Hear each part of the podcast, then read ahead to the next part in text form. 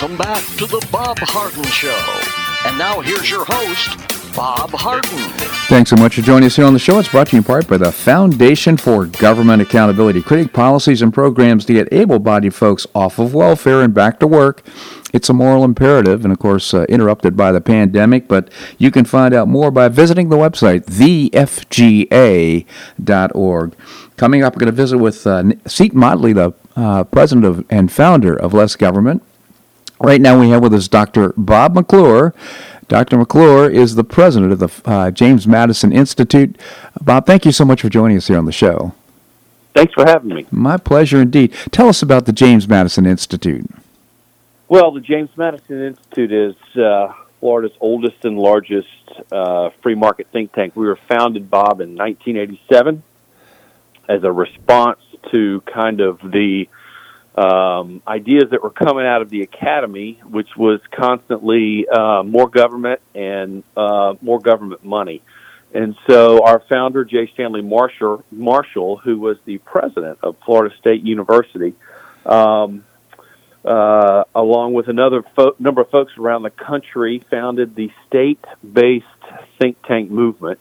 Uh, there were about eight or ten of us at the very beginning, and uh, this kind of came out of the Reagan years in 1987, and we have been um, going at it ever since. We believe in uh, free markets, we believe in free enterprise, limited government, protection of private property rights, and we're based in Tallahassee, Bob, but we are statewide from uh, the Keys all the way up to the Georgia line across to Alabama. And Right. because Florida is such a critically important state, in this country for policy and politics, we have a lot of opportunity to do a lot of work in Washington, D.C. as well. Uh, absolutely. And I will say that uh, the James Madison Institute has been a go to uh, website and a go to source of information for me, and I would suggest also uh, for the governors uh, of uh, Florida as well and in our legislators as well. The website is jamesmadison.org, I believe, jamesmadison.org.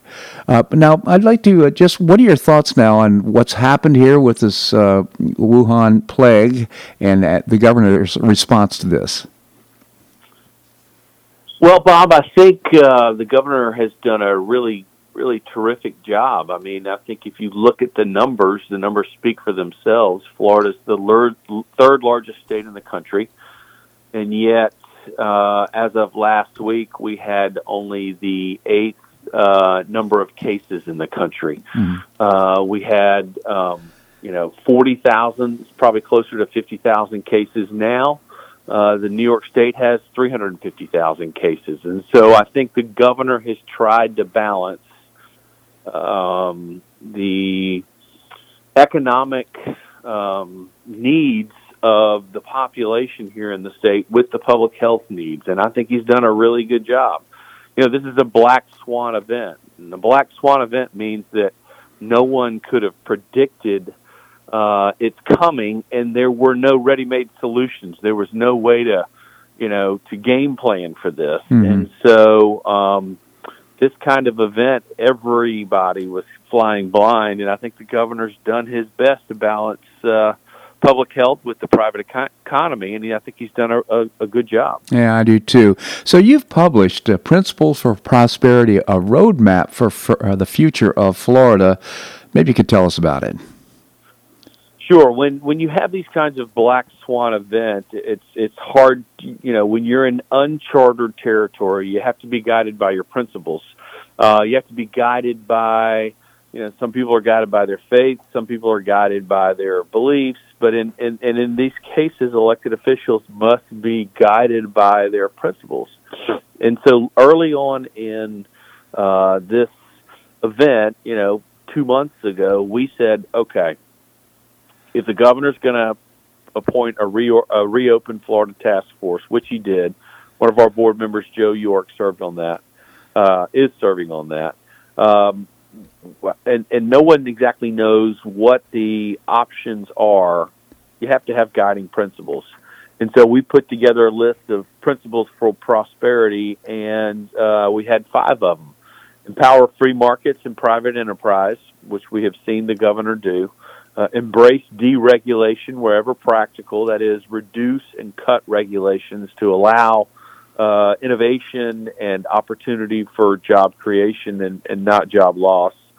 Uh, protect Florida's rights, both civil and property. We have seen, obviously, civil rights threatened in other states with some of the arbitrary decisions that uh, other governors have made. But if you have a principle of protecting civil and property rights, you know you're going to make different kinds of decisions, and this governor has done so.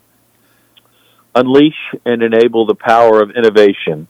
Give you know Floridians the the American uh, spirit the opportunity to innovate, and we've seen that with contactless service. We've seen that with curb service. We've seen that with uh, the use of technology in all kinds of different ways. Businesses shifting from their traditional business model to making masks and gloves and and ventilators and things like that. And then finally, the last one is the proper roles of the executive, legislative, and the judiciary all have to maintain those proper roles. Uh, and they have to they have to be in their proper roles as the founders understood them, and that will allow uh, Florida and our country to thrive. Yeah, you know, Dr. McClure, as you were going through it, I was thinking how fortunate we are here in Florida to have these guiding principles. Uh, it just reminds me of the interview with uh, Tucker Carlson with the go- uh, governor of New Jersey, and uh, the gov- Tucker Carlson said, "Did you ever think about the Bill of Rights when you're making these decisions?" Oh gosh, I never thought about that.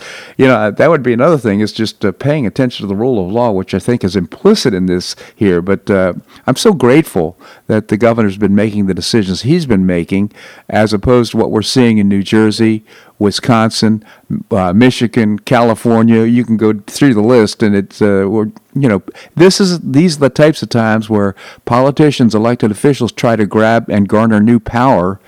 And thank God we have a governor who's uh, really looking out for the benefit of the people. That's right, and you've seen, you know, you've seen him um, and, and, and again, he is trying to uh, balance public health with the private economy, and he has maintained his commitment to these principles, as has the task force. And so he's, you know, we're, you know, Florida has borne out the results in a positive way compared to some of these other states that have really, really kind of um, had leadership fail at, in, in both areas of right. public health and the private economy.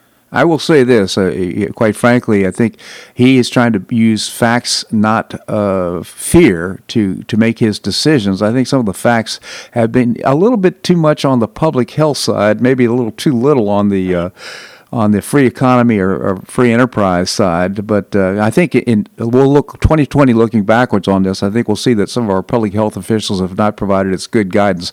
But time will tell on that front. I think you're right. I think you know again when you have a black swan event, the models uh, are impossible to you know they they can't be relied on solely. Right. So uh, you have to be guided by data. You have to be guided by principles. Absolutely. Again, Dr. Bob McClure the president of the uh, James Madison Institute, I encourage you to visit the very robust and helpful website, jamesmadison.org. I always visit the website, for example, when we have elections. Usually, uh, when you go through the list of things that you're voting on, there's some amendments to the Constitution here in Florida and other things. Uh, James Madison Institute is always providing great and balanced information on how to uh, proceed. Dr. McClure, generally appreciate you coming on the show. Thanks so much for joining us. Bob, thanks for having me. My pleasure indeed. All right, coming up, we're going to visit with Seton Motley. Seton is the founder and president of Less Government. We're going to do that and more right here in the Bob Harden Show on the Bob Harden Broadcasting Network.